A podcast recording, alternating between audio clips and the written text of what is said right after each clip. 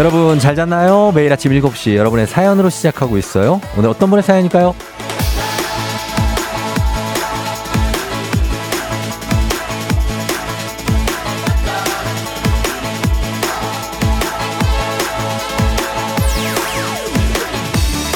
8471님, 쫑디 남편이랑 출근하는데 타 방송 듣던 남편이 제가 자주 듣는다고 FM댕진으로 주파수를 돌려주는 거 있죠?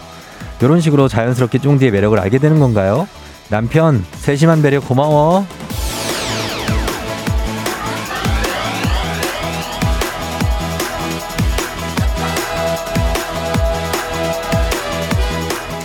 자, 8471님 남편분, 이 센스면 곧 FM댕진으로 고정하시겠는데요. 저는 그렇게 봅니다. 아직 살짝 어색할 수 있는데, 조금 망설일 수 있는데, 이렇게 내가 좋아하는 사람이 좋아하니까 스며들고 같이 하면서 이해하게 되고 그렇게 가는 거 아니겠습니까? 자, 사랑하는 청취자 여러분, 다들 서로의 세계, 서로의 관심사 잘 살펴보시면서 더 넓은 세상 만날 준비 되신 거죠? 자, 저도 사랑스러운 날 되시라고 많은 응원 준비해 보도록 하겠습니다. 자, 오늘도 2시간 함께하죠. 12월 6일 수요일, 당신의 모닝 파트너 조우종의 FM 대행진입니다. 12월 6일 수요일 89.1MHz 조우종의 FM댕진. 오늘 첫 곡 성시경 에일리의 Baby It's Cold Outside로 함께했습니다. 자, 오늘도 보이는 라디오, 유튜브 라이브도 열려있고요. 오늘 오프닝 주인공 8471님, 한식의 새로운 품격 상홍원 협찬 제품 교환권 보내드리도록 하겠습니다. 임현정 씨가 첫 곡부터 달콤하다고 하셨고요. 네, 김미영 씨는 제 옷을 보고 서울 날씨를 짐작해본다고 하셨는데, 오늘 별로 춥지 않습니다. 네, 그냥 제가 두껍게 입은 거예요. 제가 지금 감기가 걸린 것 같습니다, 또. 네, 이게 뭐, 왜 그런지 저도 잘 모르겠는데, 뭐 계속 걸립니다. 그래서 어제 정말 밤이 1년 같았습니다, 제가. 누가 어젯밤 1년 같다고 하셨는데, 한 3번 정도 일어나고 오한이 막 와가지고, 막 근육통 막 얻어맞은 것 같은 그런 거 있죠. 아, 그래서 정말 어제 힘들었는데, 그래도, 오늘 이렇게 정신 차리고 왔습니다. 여러분들 좀 죄송합니다. 계속 자꾸 아프고 그래서 여러분들한테도 미안하네요. 그죠? 그게 이제 뭐 더 제가 컨트롤이 안 되니까 더 답답하고, 어제 제가 조금 안 좋은 것 같아서 링거를 맞고 왔거든요. 그래도 좀 안 좋아지네. 그래서 무슨 감기로 옮았는지 하여튼 걸린 것 같은데, 여러분들 조심하시라는 얘기 내가 맨날 하는데, 사실 전화 잘하라는 얘기가 잘 어울릴 것 같습니다. 아, 7103님, 어제 처음 들었는데 쫑디 목소리가 너무 좋네요. 오늘도 기대되네요. 앞으로도 아침 출근길은 쫑디와 함께 할래요. 감사합니다. 네. 8011님, 굿모닝 쫑디. 겨울이구나 느낄수록 아침이 힘드네요. 그래도 파이팅 하셨습니다. 여러분 파이팅 하세요. 연말이라서 뭐 좀 다들 좀 분주할 수 있는데 마음이. 저도 조금 그렇습니다. 근데 잘 좀 우리가 마무리했으면 좋겠습니다. 자, 오늘도 문제 있는 8시. 그 전에 우리 은솔이 8번째 생일 축하해달라고 엄마가 하신 것 같은데, 4456님, 은솔 엄마, 은솔이 생일 축하합니다. 자, 오늘 문제 있는 8시 동네 한바퀴즈 지금부터 신청 받겠습니다. 오늘 좀 나긋나긋하게 갈게요. 죄송합니다. 예. 1승 선물 고급 화장품 세트, 2승 선물 건강기능식품, 3승 선물 백화점 상품권 30만원권 준비되어 있습니다. 자, 여러분 도전하시고요. 말머리 퀴즈 달고 단문 50원, 장문 100원, 문자 샵 8910으로 신청하시면 되겠습니다. 그리고 전화 걸어서 노래 한 소절 성공하면 모바일 커피 쿠폰 드리는 정신차려 노래방. 자, 세 분 모두 성공하면 선물 하나 더 드리죠. 저희 오늘 노래는 핑클입니다. 핑클의 겨울 노래, 왜 대표곡 있죠? 저기 하얀 눈이 내린다. 왜? 그러면서 사랑 노래하는 그 곡. 그 노래 나가니까 그거 자신 있는 분들 잠시 후에 도전해 주시면 되겠습니다. 그리고 행진님, 이장님께 전하고 싶은 소식도 단문 50원, 장문 100원에 문자 샵 8910, 콩은 무료니까 전해주시고. 이 정도 목소리 나오는 게 저는 기적이라고 생각합니다. 제가 어제 상황 같았으면 정말 고민 많이 했습니다. 근데 그래도 다행입니다. 제가 의지로 이겨냈습니다. 제가 할 수 있다, 할 수 있다 하면서 아침에 왔는데 진짜 할 수 있네요. 그래서 기분은 좋습니다. 자, 날씨 한번 알아보고 올게요. 기상청의 최영호 씨, 날씨 전해주세요. 조우종의 FM댕진, 보이는 라디오로도 즐기실 수 있습니다. KBS 콩 어플리케이션, 그리고 유튜브 채널 조우종의 FM댕진에서 실시간 스트리밍으로 매일 아침 7시에 만나요.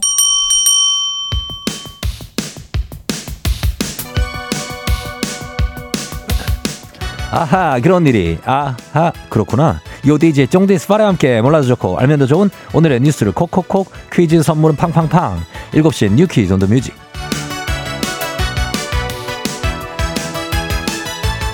뉴스퀴즈 음악 한 번에 챙겨보는 일석삼조의 시간, 오늘의 뉴퀴즈 바로 시작합니다.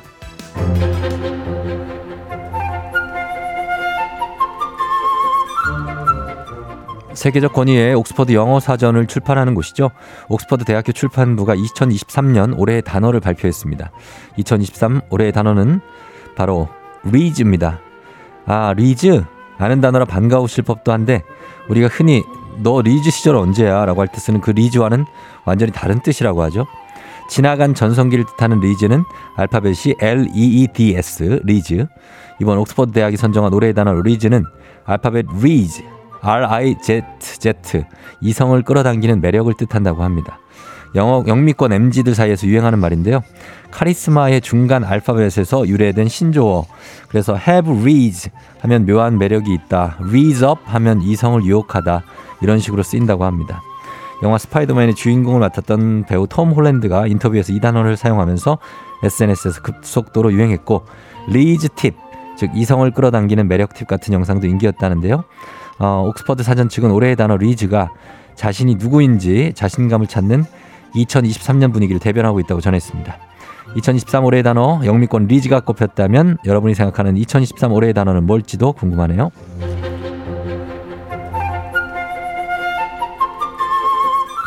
2024학년도 대학 수능 능력시험 수능 성적표가 이번 주 금요일에 배부됩니다. 그런데 학원가에서 벌써 재수하려는 학생들 문의가 끊이지 않는다는데요. 강남의 대형 학원 두 곳은 재수 선행반에 대한 학생들의 관심이 뜨거워 예년보다 한 달 정도 이르게 학원문을 열기로 했다고 합니다. 이렇게 재수 열기가 뜨거운 이유, 올해 수능이 킬러 문항은 없었지만 난이도 높은 불수능으로 평가받는 데다가 2025학년도부터 의대 정원을 늘릴 거라는 기대감까지 더해졌다는 분석. 이대로라면 2025년 졸업생 등 N수생의 비율은 전체 수험생의 33.9%에 달할 거라는 전망입니다. 자, 문제 드릴게요. 우리 가족 깨끗한 물, 닥터 피엘 협찬 7시에 뉴퀴즈 오늘의 문제. 자, 옥스퍼드가 선정한 2023 올해의 단어 이것. 이성을 유혹하고 끌어당기는 묘한 매력을 뜻하는 카리스마의 중간자에서 파생된 단어. 자, 뭘까요? 1번 리즈, 2번 부티, 3번 볼매. 영미권 MZ세대 사이에 모르면 꼰대라는 이 신조어. 1번 리즈, 2번 부티, 3번 볼매입니다. 오늘 마스크팩 세트 선물로 준비되어 있고요. 정답자 10분께 보내드리겠습니다. 단문 50원, 장문 100원, 문자 샵 8910 또는 우리는 콩으로 정답 보내주시면 되겠습니다. 저희 음악 듣고 올게요. 블락비의 헐. FM댕진에서 드리는 선물입니다.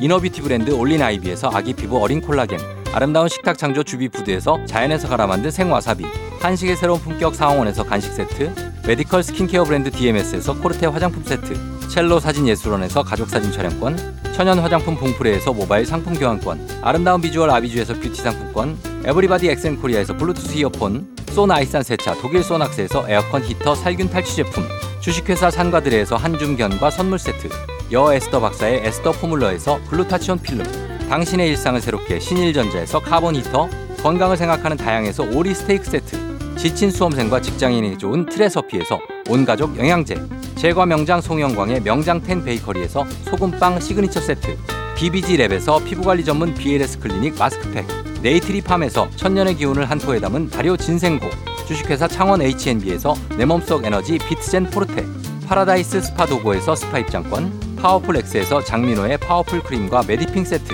내신 성적 향상에 강한 대치 나래 교육에서 1대1 수강권, 건강한 내일의 즐거움 미트체인지에서 자사 상품권, 성공 창업의 길 강창구 찹쌀 진순대에서 즉석조리식품, 비만 하나만 20년 365MC에서 허파고리 레깅스, 올바른 뷰티의 시작 에르츠틴에서 실트크림, 호주 건강기능식품 마더네스트에서 프리미엄 프로폴리스, 더 깊고 편한 잠 소바노 매트리스에서 매트리스 이용권, 미래특급 밀리토피아 호텔앤웨딩에서 조식 포함 숙박권, 자동차 토탈 플랫폼 차놀자에서 캠핑카 렌트 이용권, 하루 온종일 따뜻한 지엘 하루 온팩에서 핫팩 세트, 기대하던 그만 건화 한우다에서 한우 불갈비 세트, 설경이 아름다운 평창 알펜시아 리조트에서 스키 리프트권, 건강을 지키는 메디카 코리아에서 마시는 숙취 해소제를 드립니다. 정신차려 노래방 곧 시작합니다. 02761-1812, 02761-1813, 026298-2190, 026298-2191. 지금 바로 전화주세요.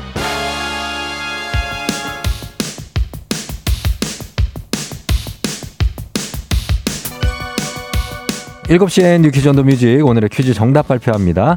옥스퍼드가 2013 올해의 단어로 선정한 정답 1번 리즈입니다. 이성을 유혹하는 매력이죠.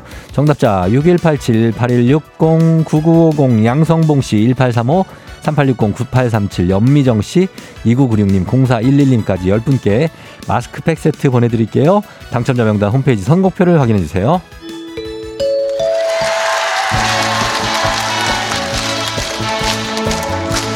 노래 한 소절로 정신을 확 깨우는 아침 정신 차려 노래방.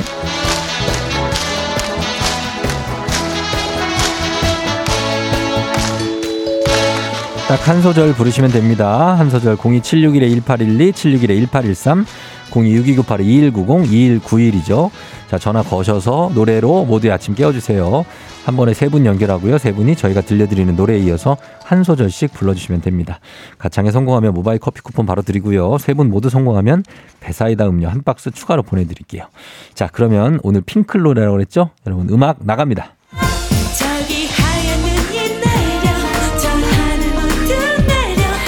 자, 여기까지 왔어요. 예, 하늘 모두 내려. 1번 전화 받아볼게요. 저 하늘 모두 내려. 네 마음으로 사랑이 내려. 오케이, 2번까지. 자, 이어서 2번 전화요. 당장 네 가슴에 기대 안겨 먼저 말을 할까. 오케이. 자, 그 다음에 3번 먼저 말을 할까. 3번. 나를 느끼는 너의 모든 걸 사랑해. 성공입니다. 아주 잘했어요. 세 분 모두 성공. 저희 모바일 커피 쿠폰 받으실 전화번호 남겨주세요. 배사이다 음료 한 박스도 댁으로 보내드릴게요. 잘 불렀습니다. 원곡 듣고 올게요. 자, 원곡은 핑클의 화이트.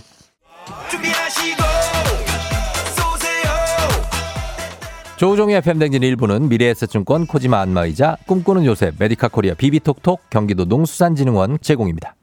바닥에 남은 차가 저희는 1부 끝곡 브로콜리 너마저의 유자차 흐르고 있죠? 이 곡 듣고요. 잠시 후에 행진이 이장님하고 다시 돌아올게요. 그만큼 달콤하지는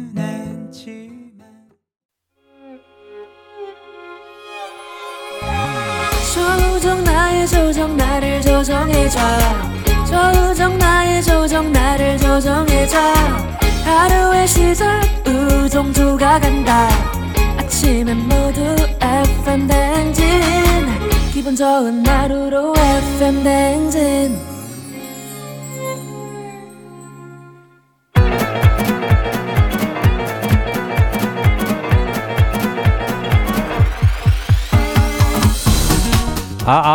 네, 마이크 테스트요. 들려요? 그래, 행진이 이장인데요. 예, 지금부터 행진이 주민 여러분들 소식 전해 드려오시오. 행진이 단톡요.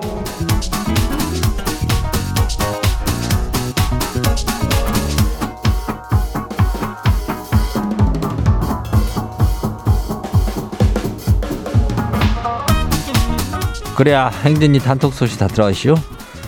야, 요즘에 뭐 마침 이런 얘기가 있구만은. 요즘 감기가 유행이요. 예, 다들 마스크 잘하고 손 잘 씻고 그러고 다니고 있죠. 한번 걸리면 또 걸리고 또 잘 안 낫고 그래요. 아, 이장도 아주 환장한 것이오. 그냥 뭐 그냥 툭툭툭 찌르는 것처럼 침으로 찌르는 것처럼 그냥 아파요. 예, 아무튼 주의해요 다들. 그리고 동네 한바퀴즈 신청 잘 하고 있죠. 예, 요거 1승이 고급 화장품 세트, 2승이 건강기능식품에다 3승이 백화점 상품권 30만원권이니까 요거 신청해요. 연결만 돼도 선물 나가니까. 예, 그래요. 문자가 샤프하고 8910이요. 예, 그러니까 말머리에다 퀴즈 달고 이렇게 보내면 돼요. 단문이 50원이, 장문이 100원이요. 예. 그리고 오늘 행진이 사연 소개된 주민들한테는 즉석 조리식품 교환권 나가요. 그래야 우리 행진이 단톡 바람 봐요. 예, 첫 번째 것이 와요. 조기 뿜주민요. 이장님, 부부싸움 3일차요. 근데 아내가 아주 치사하게 집밥을 안 차려줘요. 3일간 라면만 먹고 있는데 인전 물려가지고 못 먹것이요.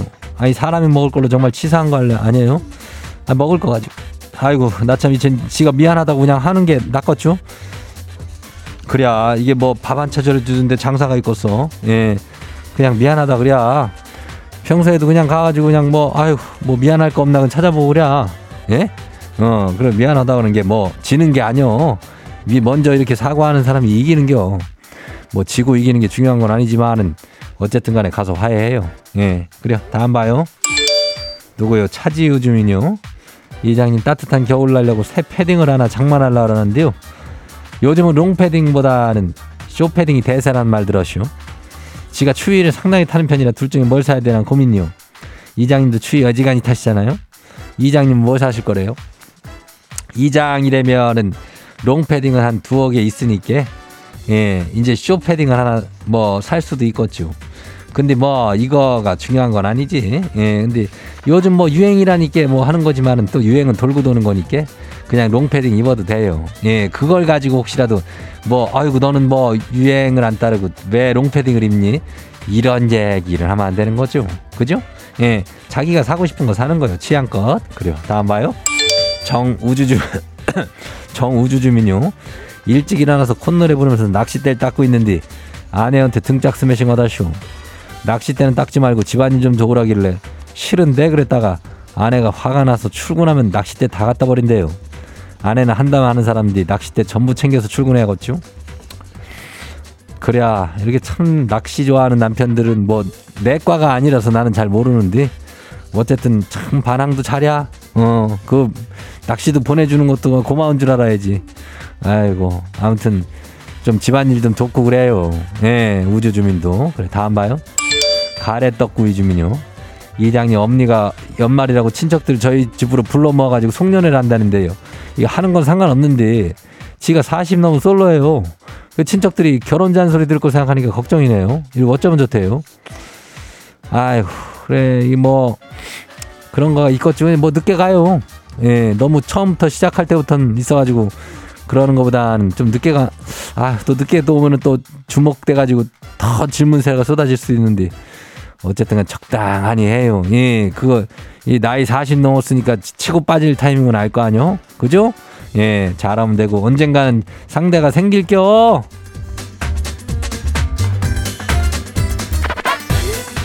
그래야 오늘 소개된 행진이 가족들한테는 즉석 조리식품 교환권 챙겨드려요. 행진이 단톡 메일 열리니까 알려주고 싶은 정보나 소식이 있으면은 행진이 말머리 달아 보내주면 돼요. 자, 단문이 50원이 장문이 100원이에요. 문자가 샵하고 89106 콩은 무료죠. 우리 일단 노래 저기 하고 올게요. 태연 2X.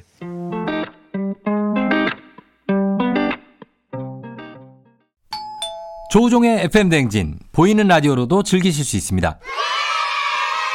KBS 콩 어플리케이션 그리고 유튜브 채널 조우종의 FM댕진에서 실시간 스트리밍으로 매일 아침 7시에 만나요.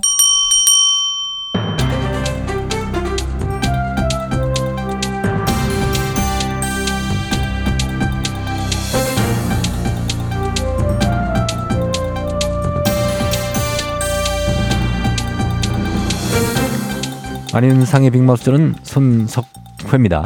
동물원과 수족관 설립 절차가 등록제에서 허가제로 전환되지요. 야생동물의 스트레스를 유발할 수 있는 행위에 대해서도 과태료를 부과할 거라고 하는데요. 이 소식 어떤 분하고 만나보지요? 자연을 사랑하는 남자 참바다 유해진이 전해드립니다. 네. 국무회의에서 동물원 수족관법이랑 야생생물법 시행령 개정안이 의결이 됐네요. 그래서 14일부터 이게 시행될 예정입니다. 자, 개정안 내용 좀 짚어주실까요? 네, 그동안 동물원은 최소한의 전시랑 사육시설을 갖추면 등록이 가능했거든요. 네. 그래서 관리가 잘 안 되는 경우들이 나타난 거지. 요즘 동물 복지 이게 중요하게 생각하잖아요. 중요하죠. 화두야 화두. 그래서 등록만 하면 동물원을 내주는 게 맞냐 이런 지적이 계속돼 있었단 말이지. 자, 올해 사실 얼룩말 탈출 사건도 있었고요. 운영이 어려워진 동물원에서 사자가 갈비뼈 다 보여가지고 다른 곳으로 옮기고 이런 일도 있었으니까요. 맞아요. 기억하시는구나. 그래가지고 법이 개정된 건데 동물 서식 환경 전문 인력 기준 질병 안전 관리 계획 휴폐원 시 동물 관리 계획 이런 거 허가 요건들을 갖춰야지만 동물원이나 수족관과 설립이 좀 가능해진다 이겁니다. 네. 예, 특히 동물원은 휴식처, 네. 바닥재 이런 것도 야생동물 서식 환경에 맡겨 조성이 잘 돼 있는지 네. 검사관의 검증을 받아야 운영이 이제 가능해진다 이 말이죠. 그러면은 기존에 운영 중인 동물원에도 이게 적용이 되는 겁니까? 되는데. 뭐 당장 어떻게 할 수 없으니까 유예 기간을 주기로 했어요. 네. 2028년 12월 13일까지 5년간. 그동안 기존 동물원들도 서식 환경이나 전문 인력 이런 거 다 갖춰야 되는 거야 이제. 그러면 전국에 지금 등록된 동물원이 어느 정도 되죠? 지금 등록된 곳이 전국에 114개 정도 되거든요. 아하. 공영이 24개, 민간이 90개 정도 되는데 총 48,911개 이렇게 동물원에 이렇게 많아요. 이렇게 동물들이. 그중에서 멸종위기 정도 6,247. 야, 아, 동물원이 전국에 이렇게 많았나요? 그러니까 이게 관리가 잘 되고 있는지 이제 환경부에서 좀 지켜보겠다 이런 거죠. 예. 아, 그리고 저 유해 기간 중에도 야생 동물한테 불필요한 스트레스를 줄 수 있는 뭐 올라타기, 뭐 만지기, 뭐 저 던지고 뭐 이런 거 못해. 예. 절대 못해요. 예. 어, 이거 어기면은 최대 500만 원의 과태료 부과되는 거 여러분들 아셔야 됩니다. 네, 일단 뭐 동물 복지에 좀 더 신경을 쓸 만한 여유, 관심이 늘어난 것부터가 환영할 일이고요. 멸종 위기 동물 보호와 공생을 위해서 필요한 시설이면 여러모로 신경 써서 관리하는 게 맞는 일이죠. 소식 감사합니다.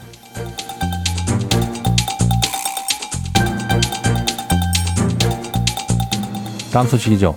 공공기관 직원들이 공금을 사용해서 고가의 스포츠 의류, 스마트워치 등 개인 물품을 구매한 것으로 나타났는데요. 이들이 유용한 경비가 12억이 넘는 것으로 나타났습니다. 이 소식 어떤 분이지요?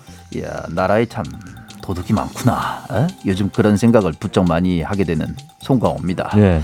아, 국민권익위원회가 말이야, 그 시설부대비 집행실태조사 이걸 발표를 했죠. 그게 어떤 내용이 조사죠? 2020년 1월부터 2023년 8월까지 국가철도공단, 한국농어촌공사, 부산광역시 교육청 등 14개 공공기관에서 그 시설 부대비 이 어떻게 쓰였나 봤다 이 말입니다. 네. 아, 근데 그 부적절하게 집행된 시설 부대비가 12억 2천만 원이나 된다 이 말이야. 자, 시설 부대비가 원래는 어떻게 쓰여야 되는 돈인지? 예, 이게 공공기관이 사업을 수행하는 데 필요한 직접적인 경비 말고 추가로 지급되는 돈입니다. 네.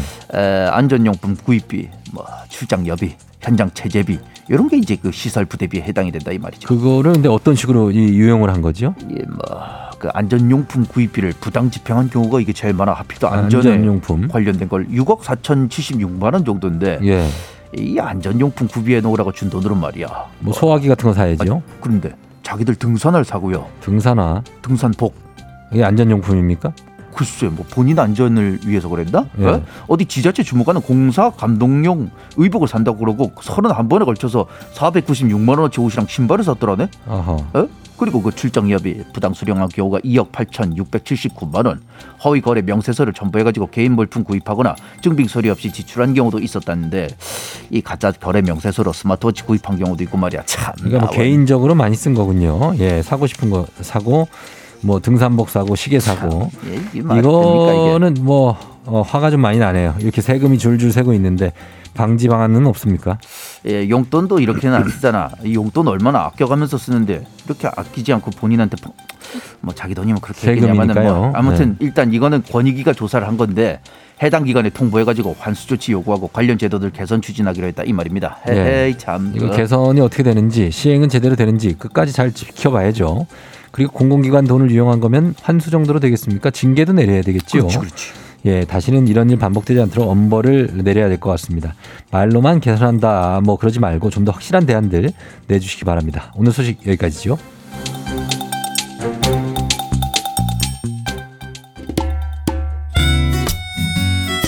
십센치 사랑은 은하수 다방에서.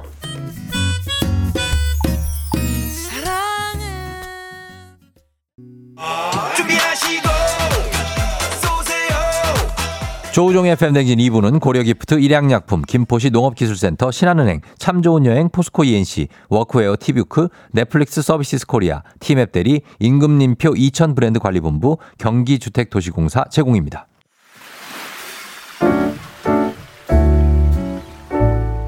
마음의 소리.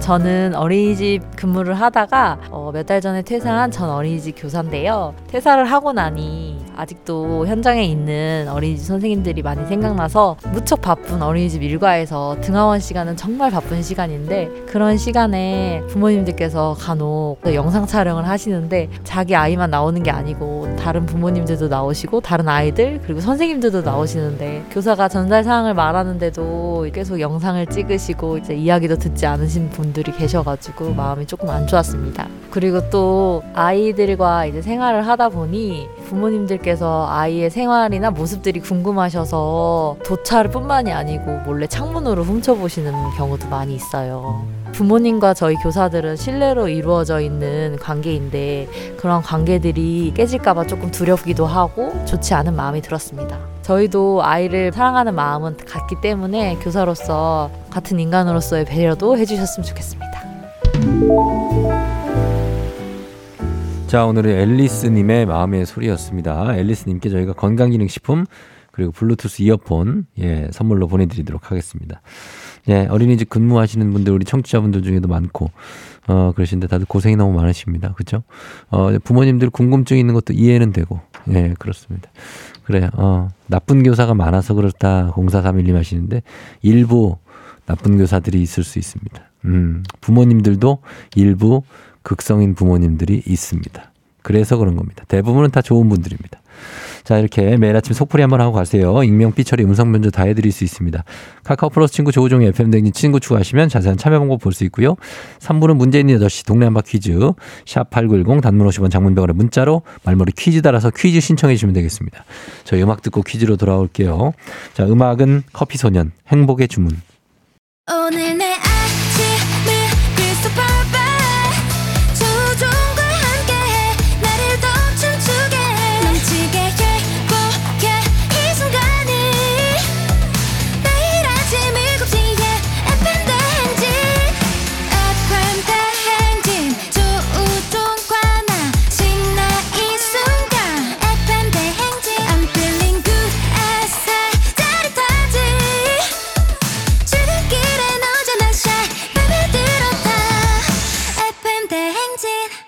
조우종의 FM댕진.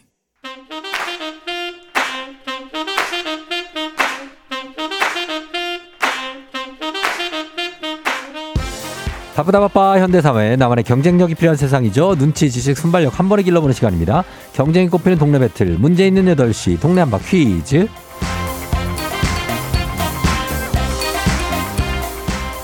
티웨이 항공 구독 멤버십, 티웨이 플러스 협찬, 문제 있는 8시, 청취자 퀴즈 배틀 동네 한바 퀴즈. 동네 이름을 걸고 도전하는 참가자들과 같은 동네에 계시는 분들 응원 문자 주세요. 추첨을 통해 선물 드립니다. 단문 50원, 장문 100원의 정보 이용료가 드는 샵 8910으로 참여해 주시면 됩니다. 문제는 하나, 동대표는 둘, 구호를 먼저 질문이 답을 내칠 수 있고요. 틀리면 인사 없이 햄버거 세트 드리고 안녕. 마치면 동네 친구 10분께 선물, 1승 선물 고급 화장품 세트, 2승 선물 건강기능식품, 3승 도전관 내일 퀴즈 참여권 드리고요. 3승에 성공하면 백화점 상품권 30만원권까지 모두 드립니다. 자, 안양 석수동에 0098님이 오늘 2승에 도전하는데요. 먼저 만나보도록 하겠습니다. 석수동의 0098님 안녕하세요. 안녕하세요. 자, 어제 주변에 자랑 좀 했어요? 아, 네. 남자친구한테 자랑 많이 했습니다. 같이 항상 듣거든요. 뭐래요? 네? 뭐라 그래요? 아니. 3승 받아오면 자기 뭐 사줘야 된다고. 아, 뭐 사줘야 된다고? 네. 그래서 알았다고 했어요? 네, 아니요. 아직 대답 안 했습니다. 아, 대답을. 네. 좀 사줬어. MBTI가 뭔지 알아요? 제 MBTI요? 네. 네, 저는 ISTJ입니다. ISTJ? 네. 그렇구나. 그냥 궁금해서요. 네. 예, 그러니까. 그럼 오늘은 어쨌든 잘 한번 풀어보죠, 오늘도. 네. 예, 2승 도전이니까. 네. 자, 그래요. 그러면 도전자 만나보겠습니다. 7804님. 퀴즈 풀고 싶어 망부석이 됐어요. 계속 시도하면 기회가 오겠죠? 하셨습니다. 받아봅니다. 안녕하세요. 안녕하세요. 네, 어느 동 대표 누구신가요? 네, 을지로 사는 홍이맘입니다. 을지로의 홍이맘님. 네. 홍이가 아이예요? 네. 몇 살이에요? 30살이요. 30살? 아, 다 컸구나, 홍이는. 네. 그래요. 알겠습니다. 좀 어떻게 망부석이 되셨다고 하셨는데 이제 드디어 연결이 됐네요. 네. 자, 오늘 잘 풀어보시기 바랍니다. 긴장하지 마시고. 많이 떨리네요. 네. 좀 심호흡하시면서 편안하게 푸시면 되겠습니다. 네. 자, 그러면 홍이맘님. 네. 인사 한번 나누시죠. 0098님하고. 안녕하세요. 안녕하세요. 네. 자, 구호 정하겠습니다. 0098님 뭘로 할까요? 저요로 하겠습니다. 자, 홍이맘님은요? 정답으로 할게요. 정답 대 저요. 연습 한번 해볼게요. 하나, 둘, 셋. 정답요. 좋습니다. 자, 힌트는 두 분 다 모를 때 드려요. 힌트 나하고 3초 안에 대답 못하시면 동시에 안녕할 수 있습니다. 문제 드립니다. 1995년 12월 6일은 우리나라 유산 3건이 처음으로 유네스코 세계유산 목록에 이름을 올린 날입니다. 첫 등재된 건 불국사와 석굴암, 그리고 해인사의 장경판전, 그리고 이곳이에요. 세 개가 한꺼번에 올라갔어요. 서울 종로구 훈정동에 위치한 곳, 조선시대 왕과 왕비의 신주를 모시고 제사를 행하던 왕실의 사당, 이곳 어딜까요? 정답. 자, 빨랐습니다. 홍이맘님. 자, 3초. 3초 드려요. 사직단. 아닙니다. 자, 이제, 예, 저요. 0098님. 종묘요. 종묘. 정답입니다. 아, 아쉽네요. 우리 홍이맘님이 사직이라고 하셨는데, 종묘 사직은 맞는데, 정확한 정답이 왕실의 사당, 종묘. 아, 아쉽습니다만, 그래도 0098님. 네. 행운이 좀 있네요. 네? 네. 종묘를 알고 있었어요, 그래도? 네, 알고 있었는데, 네. 이게 확실하지 않아서 빨리 못했어요, 그거를. 근데 이제 그 네. 사직을 하셔가지고 느낌이 왔어요? 네. 알겠습니다. 예. 축하드립니다. 안양의 석수동, 예. 0098님 2승 네. 하시면서 건강기능식품 받게 되셨습니다. 동네 친구 10분께 선물 드리고요. 소감 한 말씀 부탁드려요. 이거 너무 아주 믿기지가 않고 아직도. 이거 공부를 해보려고 해도 이게 쉽지가 않더라고요. 네네네. 근데 이제 또 아주 운 좋게 돼서 아주 기쁩니다. 그래요. 그러면 이제 내일은 3승이니까 네. 준비 잘 하셔서 내일 도전하세요. 네, 감사합니다. 그래요. 내일 만나요. 네. 안녕. 네. 예. 자, 0098님이 2승 성공했습니다. 9470님 차분하게 잘 맞추시네요. 서상철 씨가 서울에 있는 걸 안양분이 맞췄네요. 축하합니다 하셨고. 그러게 여기 을지로 계시는 홍이맘님이 맞힐 줄 알았는데 안양분이 맞췄어요. 그렇게 됐습니다. 자, 이제 청취자 문제로 넘어가겠습니다. 여러분께 내드리는 문제. 유네스코 세계유산 목록에 우리 문화유산으로 불국사, 석굴암, 해인사, 장경판전 그리고 종묘가 가장 먼저 등재됐다고 말씀드렸죠. 그렇다면 그 불국사에 있는 10원 동전에도 새겨져 있는 그 탑 다음 중 무엇일까요? 1번 남산타워, 2번 다보탑, 3번 야탑. 남산타워, 다보탑, 야탑. 자, 이 중에서 정답 여러분 보내주세요. 짧은 걸 50원, 긴 건 100원, 문자 샵8910 콩은 무료입니다. 정답자 10분께 선물 보내드릴게요. 그리고 재밌는 오답도 주식회사 홍진경 더 만지엽찬 비건만두 한번 추첨해서 보내드리겠습니다.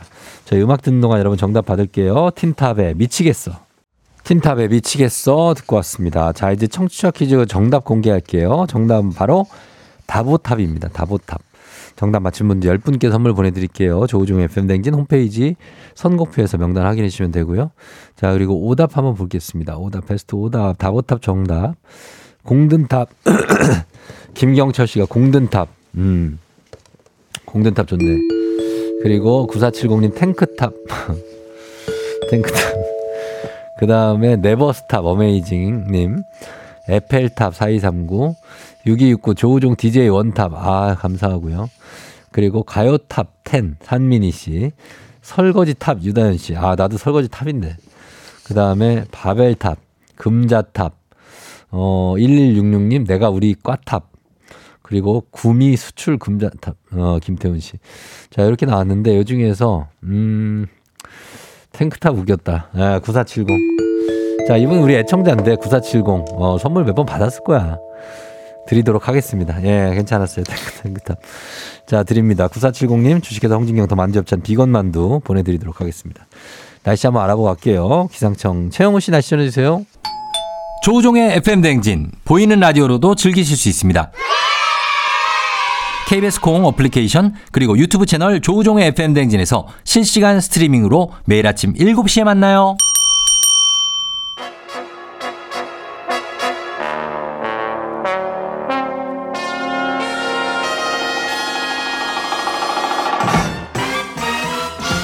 자, 간추린 모닝뉴스 KBS 오연태 기자, 오기오미 기자 함께합니다. 안녕하세요. 안녕하세요. 자, 우리가 시간을 좀 충분히 확보한 것 같으니까 얘기하자면 오연태 기자도 감기라고요? 네, 제가 감기에 걸렸습니다. 네, 그래요?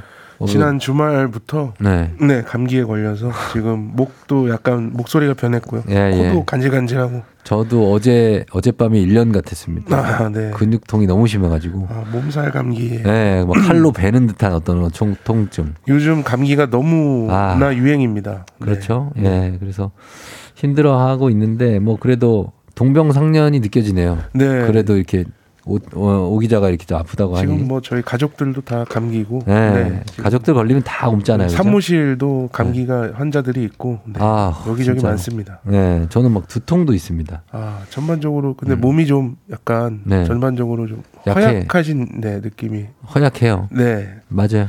그 얼마 전에도 감기도 네. 네, 있으셨고 그렇죠. 원래 허약한 사람이 아니거든요 제가. 아. 어릴 때 시골에서 자라서. 아 그러면 어떤 뭐... 허약해졌어요. 아 네. 이렇게 살면서 아무튼 알겠습니다. 그렇습니다. 알겠습니다. 예, 그래요. 아직도 시간 충분합니다. 네, 근데 네. 좀 약간 분위기가 처지네요. 네. 아 어쩔 수 없습니다. 아픈 얘기 해가지고. 어쩔 수 없어요. 네. 아플 때는 예 네. 여러분도 이해해 주실 겁니다. 아, 예. 예, 자 그러면. 첫 번째 뉴스부터 가겠습니다. 정부가 네. 내놓은 정신건강정책혁신방안인데 세계에서 제일 높은 우리나라의 자살률 이걸 크게 낮추는 게 목표라고요? 네, 그 우리나라의 자살률이 지난해 기준으로 인구 10만 명당 25.2명입니다. 경제협력개발기구 OECD 회원국 가운데 가장 높은데요. 네. 이걸 10년 안에 절반으로 줄이겠다라는 목표를 내걸고 이제 정부가 정신건강 정책 혁신 방안을 발표했습니다.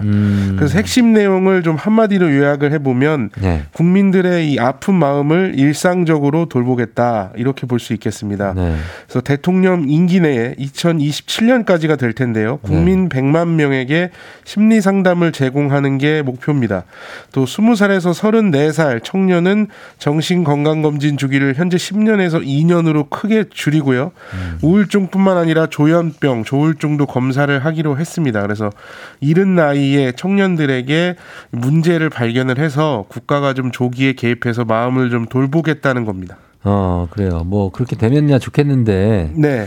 그 숨어 있는 분들도 워낙 많기 때문에 그렇죠. 그분들을 다 이렇게 양지로 끌어올리기 쉽지 않은데 정부가 이거 방안 내놓으면서 중증 정신질환자의 입원 여부를 법원이 결정하게 하는 사법 입원 제도를 도입하기 위한 논의를 시작한다고요. 네, 이 사법 입원 제도에 대한 사회적 논의를 시작하겠다 이렇게 밝혔는데요. 네. 지금은 이제 정신병원에 입원을 하려면 환자 본인이 동의를 하거나 이 가족의 동의가 필요합니다. 그렇죠. 그런데 이 가족을 정신병원에 입원시키는 걸 동의하는 게 사실 쉬운 일이 아니거든요. 그럼요. 그래서 이제 심한 정신질환을 앓고 있는 사람이 강력범죄를 일으켰을 때마다 이 사법 입원을 도입해야 된다 이런 좀 얘기들이 있었습니다. 그래서 지금 해외를 보면 미국 대부분의 주나 독일, 프랑스 등에서 사법 입원 제도를 운영을 해서 이 법원이 입원 여부를 결정하고 있고요. 네. 영국과 호주에서는 의사와 법조인으로 꾸려진 이 정신건강심판원에서 입원 여부를 결정을 하고 있습니다. 그래서 이 제도의 장점을 보면은 이제 심한 정신질환자에 대해서 국가 책임을 강화할 수 있다는 건데요. 네네.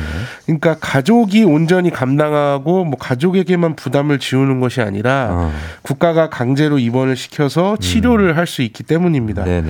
그러나 이제 또 한편에서 보면은 이 사법 입원 제도가 그러니까 입원을 시킨다는 게 사실상 신체를 구속하는 그렇죠. 뭐 감옥에 가두는 거랑 뭐 다르지 않거든요. 정신병원입니까? 네, 그래서 인권 침해 소지가 있다는 의견이 있어서 앞으로 이제 사회적 논의를 할 때 여러 가지 논란이 될 것 같습니다. 그래요. 알겠습니다. 다음 뉴스는 영화 서울의 봄 얘기인데 이게 큰 인기를 끈다. 개봉 2주 만에 500만 돌파했다. 네. 요 얘기네요. 네, 이 영화를 뭐 많이들 보신 분들도 계실 텐데 500만을 돌파했기 때문에 12.12 쿠데타가 일어난 날 밤에 9시간 동안 있었던 일을 그린 영화입니다. 네네. 그래서 어제까지 개봉 딱 2주가 됐는데 500만 관객을 돌파를 했습니다. 그러니까 사실은 뭐 1000만 영화가 뭐 1년에 몇 편씩 나오던 시절도 있었는데 지금 이제 500만 관객 돌파한 게 굉장히 많은 거죠. 이슈가 이제 되고 있는데요. 이게 그만큼 영화계가 좀 어렵다는 얘기인데 11월이 사실 추석하고 연말 사이에 끼어 있는 기간이라서 이 전통적으로 영화 비수기입니다. 네. 그리고 최근에 OTT 영향으로 영화관 직접 찾는 분들이 크게 줄어들어서 이례적인 흥행이라고 좀 볼 수가 있고요. 네. 그래서 올해 손익분기점을 넘은 한국 영화가 서울의 봄을 포함해서 총 4편인데 이 나머지 3편은 코믹 영화거나 코믹 요소가 가미된 영화였습니다. 그래서 서울에 보면 이에 비해서 조금 진지한 영화인데도 네네. 인기를 끌고 있는 게 좀 눈에 띄는데요. 시간도 2시간 20분이나 됩니다. 러닝타임이. 근데 2030 관객이 56% 그래서 네. 2030의 절대적인 인기를 얻고 있는데요. 이 영화를 보신 분들은 아마 이해를 하실 텐데 이 영화를 관통하는 정서는 분노입니다. 네. 쿠데타를 막지 못하는 과정이 이제 고스란히 담겨있기 때문인데요. 그래서 영화를 보는 동안 이제 화가 나서 올라간 심박수를 공유하는 심박수 챌린지라는 게 또 인기를 끌고 있고 영화의 소재가 된 12.12 쿠데타에 대한 콘텐츠들도 뭐 덩달아서 또 인기를 끌고 있습니다. 그래서 네네. 뭔가 영화에 관련된 여러 가지 갖가지의 이벤트들이 지금 같이 인기를 끌면서 영화를 다시 또 많이 보게끔 하는 선순환이 지금 일어나고 있어서 네네. 범죄도시 3편에 이어서 올해 2번째 1,000만 관객 영화가 될 가능성도 있는 상황입니다. 1979년에서 80년 사이의 일이기 때문에 뭐 2030 관객들은 잘 모를 수도 있는 건가요? 그렇죠. 이게 알 방법은 많은데 이게 아무래도 근데 뭐 네. 아주 가까운 현대사다 보니까 또 뭐 이게 공부를 해서 뭐 배울 수 있는 부분이 아니고 그래요. 그러니까 약간 네. 이제 저희 세대보다는 훨씬 옛날 일을 대하듯이 대하는 건데. 그러면 이걸 몰랐다는 건가요? 이건? 몰랐다는 분들도 있고 아, 그냥 뭐 이제 전두환 정도만 아는 거죠. 아, 그래요. 예, 그러니까 이번 기회에 좀 여러 가지 알아가게 되는 것 같습니다. 그렇군요. 예, 알겠습니다.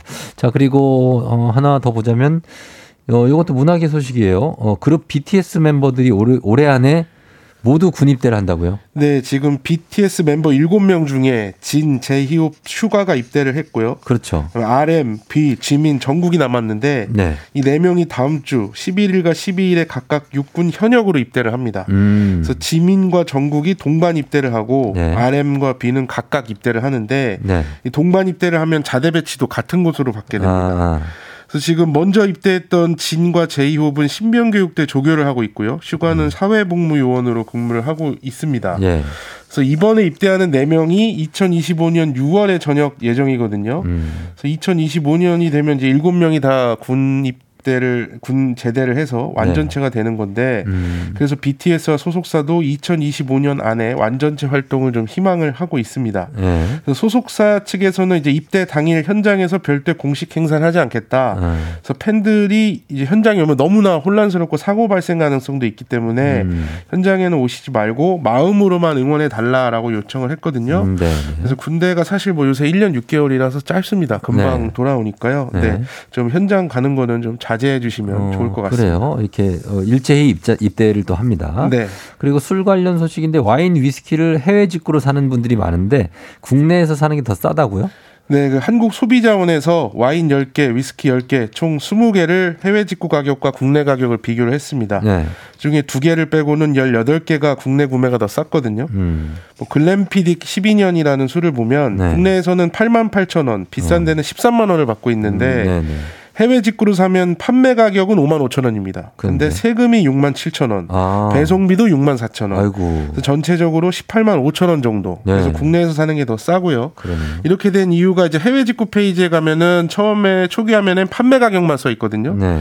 이걸 보고 들어가서 이제 국내보다 싼가 하고 사는데 세금이 결제 과정에서 세금하고 배송비가 붙습니다. 관세가 붙나 보네요. 네, 관세도 붙고 주세도 붙는데 네네. 그래서 가격으로는 $150 이상, 그다음에 2병 이상을 사면 FTA 체결 여부에 따라서 관세가 면제돼서 해외 직구가 더 쌀 수도 있긴 하거든요. 네. 그래서 결국에는 여러 가지 상황을 따져보고 해외 직구로 살지 말지 결정을 해야 되는데 이런 번거로운 과정이 싫고 좀 자신이 없으신 분들은 국내 구매를 해도 큰 손해는 보지 않는다. 그래, 이렇게 하시면 될 것 같습니다. 네, 자 여기까지 들었습니다. 오현태 기자와 함께했습니다. 고맙습니다. 감사합니다. 네. 조우종의 FM댕진 3부는 미래에셋증권, 지벤컴퍼니웨어, 금천미트, 경기도 농수산진흥원, 취업률 1위 경북대학교, 금성침대, 프리미엄 소파에싸, 티맵대리, 땅스부대찌개, KT 제공입니다. KBS 쿨 FM 조우종의 FM댕진 함께하고 있습니다. 지금 8시 25분 지나고 있네요. 오늘 별로 춥지는 않죠, 여러분? 네. 우리 김영자 씨가 오늘 아이 가도연 아이 생일이라고 축하해달라고 하셨습니다. 그리고 9210님도 오늘 50번째 생일이시라고 예, 축하드립니다. 지천명이 되셨네요. 예, 들립니까? 지천명이. 그렇습니다. 아무튼 예, 쫑디 컨디션이 안 좋은 것 같아서 걱정된다고 박세훈 씨가 하셨는데, 예, 오 기자님도 다들 빨리 나아야죠. 아, 일단 지금 이 순간은 많이 힘듭니다. 자, 4부 큰별 최태성 선생님과 함께 역사의 은하수를 여행하는 시간이죠. 잠시 후 별별 히스토리로 최태성 선생님과 함께 금방 다시 돌아올게요.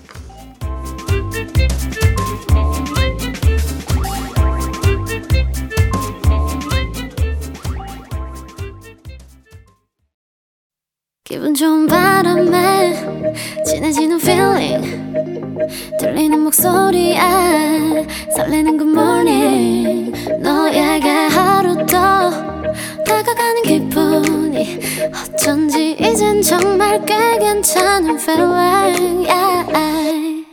매일 아침 조우종의 FM댕진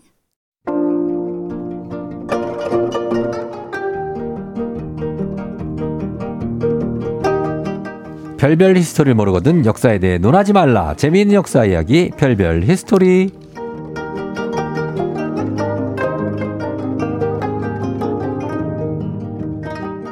겨울 길에서 마주치는 붕어빵 리어카처럼 군고구마 냄새처럼 만날 때마다 반갑고 그리고 마음마저 따뜻해지는 분이죠. 우리 역사쌤 큰별 최태성 선생님 안녕하세요. 네, 안녕하세요. 수요일엔 별별 히스토리 큰별 최태성입니다. 근데 왜 아파요? 오랜만입니다. 왜 이렇게 아파요? 그건 뭐 기약 없죠. 아픈 거는 아니 뭐 오늘 하루 선생님 종일 오신 날이라고 안 아플 순 없어요. 아니 하루 종일 아팠나 봐요. 지금 우리 가족분들께서 네. 걱정들이 많으시네요. 아니 보니까 아니. 하차하세요. 그랬어요. 그게 걱정하는 거 맞아요. 네, 그러니까 건강 너무 해치시는 것 같다고 이런 분들도 있고. 아니 그게 아니고 걱정하시는 분이 하차하세요라고. 그러니까 왜냐면 너무 힘들어하니까. 네. 아이고야 요즘 그래요. 독감이 비상이랍니다. 요즘 비상입니다. A형 독감 뭐 엄청나다고 하더라고. 이 전파력이 엄청나대요. 맞아요. 네. 선생님 조심하셔야죠. 여기저기 많이 다니시니까. 그러니까요. 그래서 임현주 씨도 안녕하세요 큰별쌤. 젊은 오빠가 오셨다 김희수 씨.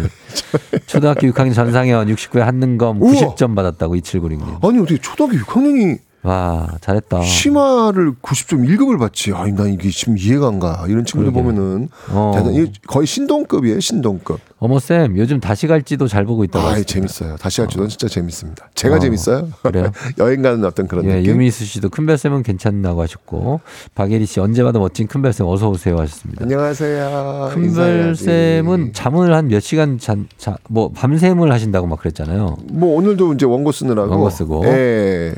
원고 쓸 때 되면 꽤 걸리는데 네. 대략 밤새면 그냥 밤새는 게 밤새는 거죠. 와, 예, 다? 예. 잠을 안 자요?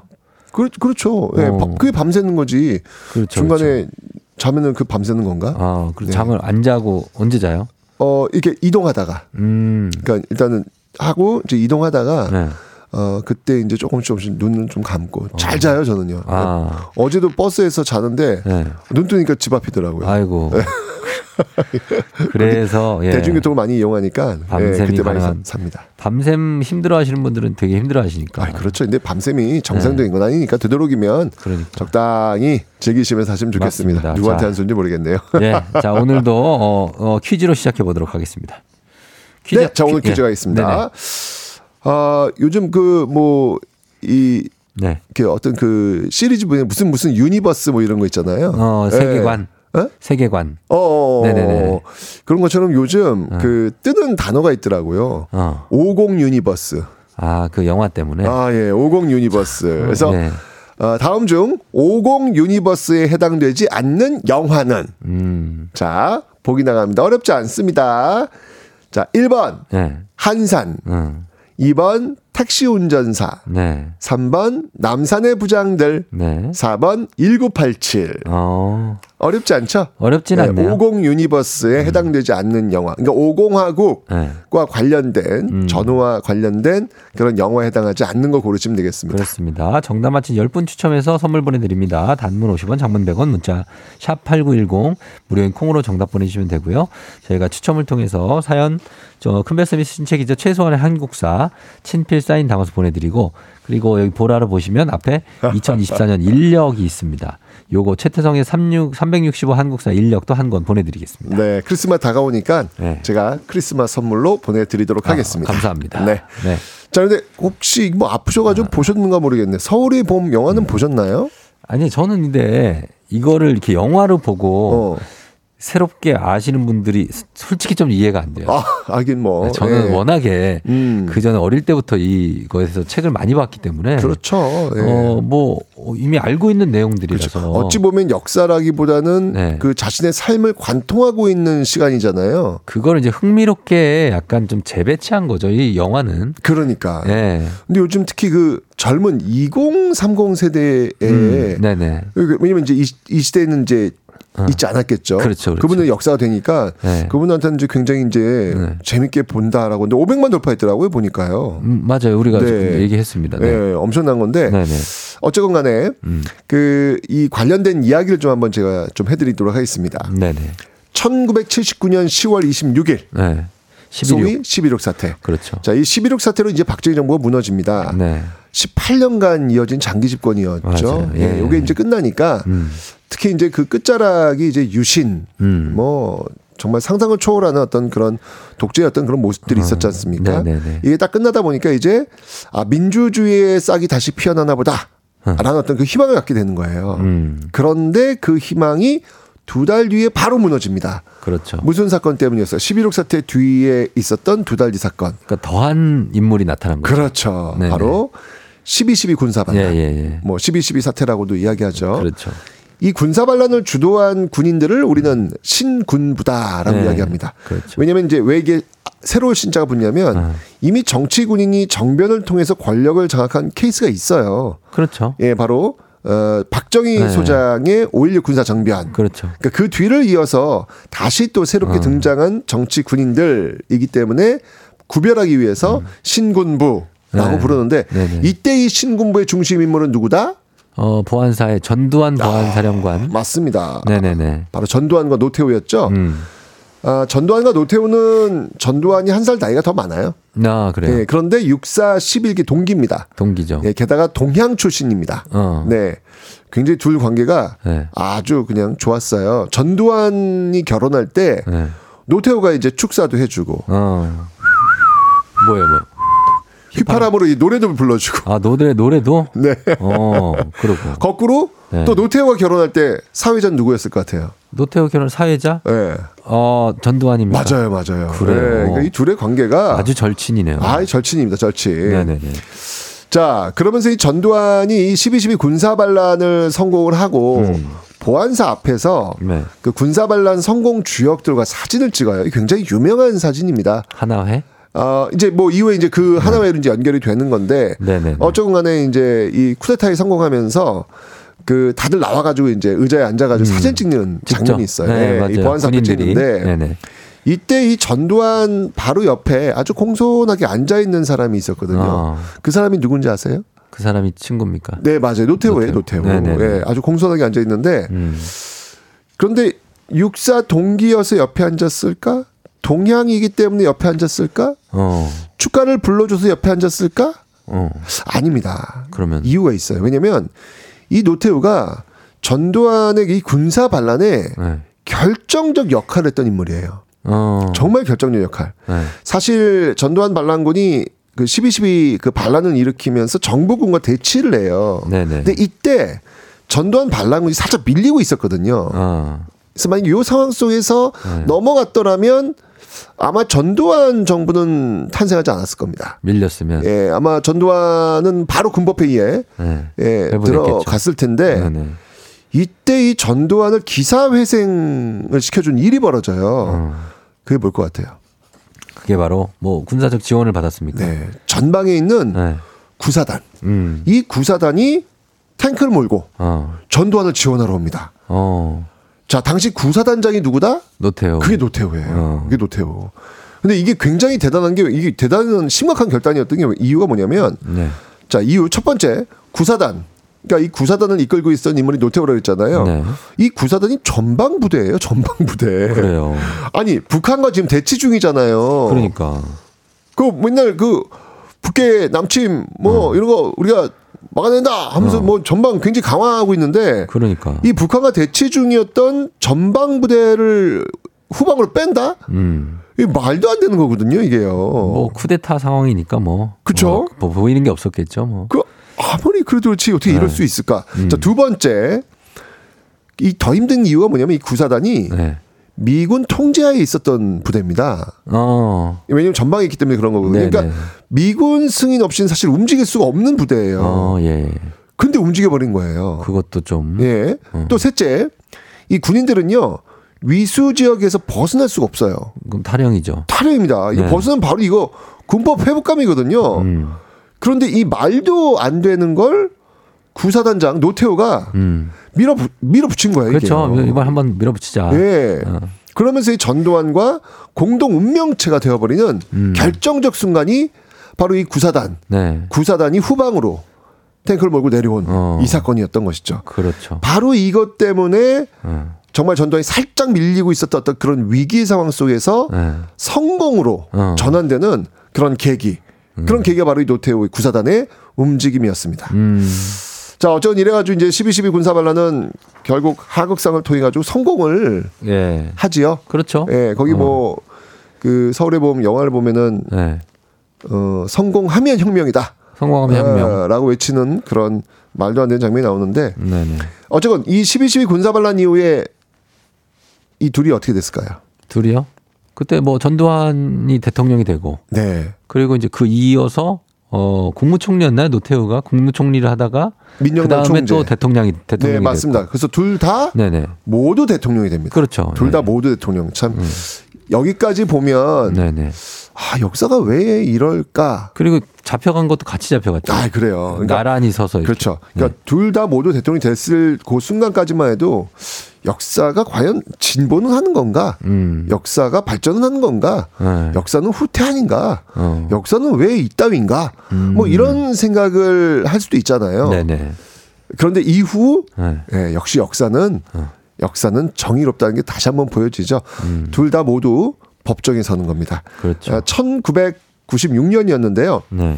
당시 노태우는 서울 구치소에 있었고요. 전두환은 안양 구치소에 수감되어 있었습니다. 네.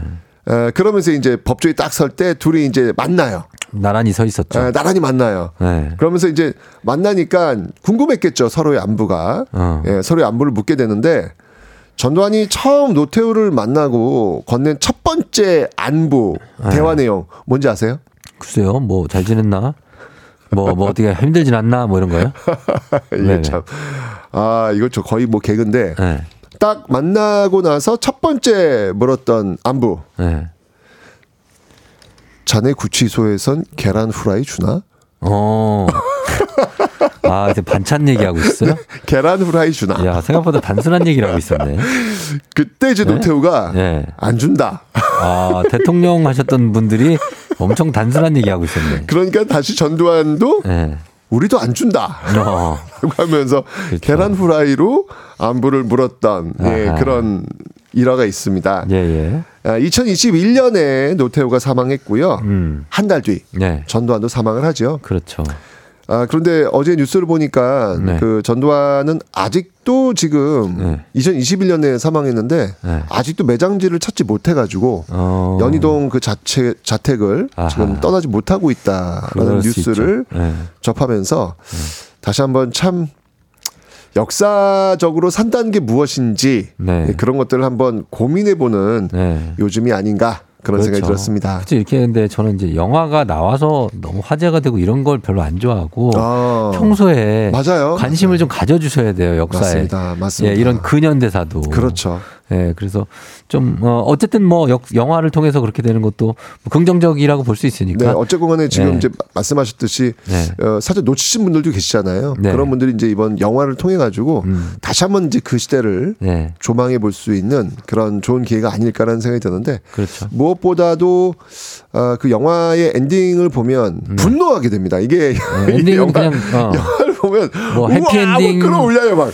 그렇죠. 아, 이제 끌어올린단 말이죠. 예, 그런데 어쨌건 예, 역시 역사의 스포일러. 네네. 스포일러 그들은 깜빵한다. 그렇습니다. 예. 라고 하는 거는 자, 잊지 않으시면 좋겠습니다. 예, 네. 하고 자 퀴즈 한번 더 내주시죠. 예, 퀴즈 한번 가겠습니다. 네네. 자, 다음 중 50 유니버스에 해당되지 않는 영화는 무엇일까요? 자, 네. 보기 나갑니다. 1번 한산, 2번 택시운전사, 3번 남산의 부장들, 4번 1987. 자, 정답 아시는 분들 단문 50원 장문 100원 이런 문자 샵 8910 무료인 콩으로 정답 보내주세요. 저희 음악 듣고 오겠습니다. 방탄소년단 봄날.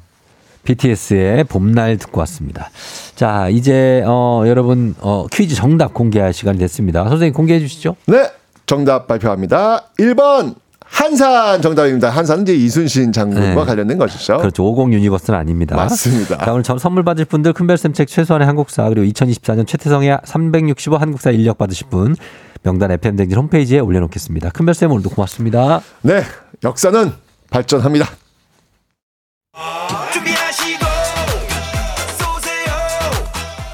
조우종의 FM댕진 4부는 포드코리아, 뮤지컬 컴프롬 어웨이, 비즈하우스, 세라콤, 한화생명, 포천시청, KT 제공입니다. 오늘 끝곡은 에드시런의 포토그래프 전해드릴게요. 자, 정인 씨가 쫑대 아프지 마세요. 고생하셨어요 하셨는데 그래요. 걱정해 주신 분들 너무 감사합니다. 감기를 못 막아서 또 그런데 하여튼 예 낫고 올게요. 그래요. 여러분 내일 만나요. 오늘도 골든벨 울리는 하루 되시기 바랄게요. Loving can hurt sometimes.